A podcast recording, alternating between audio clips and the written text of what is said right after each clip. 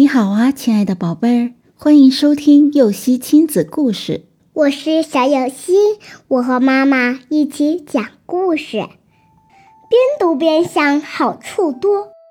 动物园读书俱乐部搞了一个读书活动，山羊老师宣布了比赛规则：一是要看谁读得多，谁读得快；二是要看谁提的问题多。比赛持续时间为一周。一周后，参加比赛的动物们纷纷来到山羊老师这里，展示自己的读书成绩。比赛结果出来了，没想到只读了一本书的小兔子竟然得了冠军，而读了五本书的小猫，读了八本书的小松鼠。读了十本书的小猴子都没得到冠军，小猫、松鼠和小猴子都不服气，一起来找山羊老师评理，说山羊老师不公平。为什么小兔子只读了一本书就拿到了冠军，而他们读了这么多书却没有得冠军？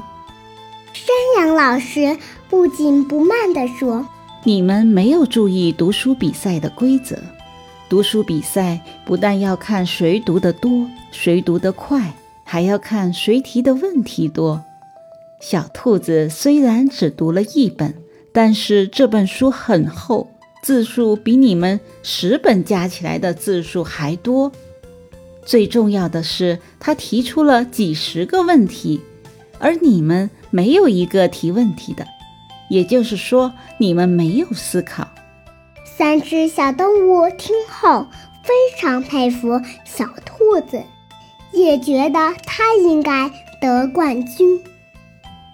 宝贝，读书不能只是走形式，而是要边读边思考，提出问题，这样才会有收获。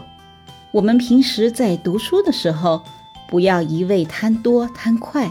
还要注意精读、深读，养成边读边思考的好习惯，这样才有最大的收获。故事结束了，想听更多故事，赶紧订阅“游戏亲子故事”吧。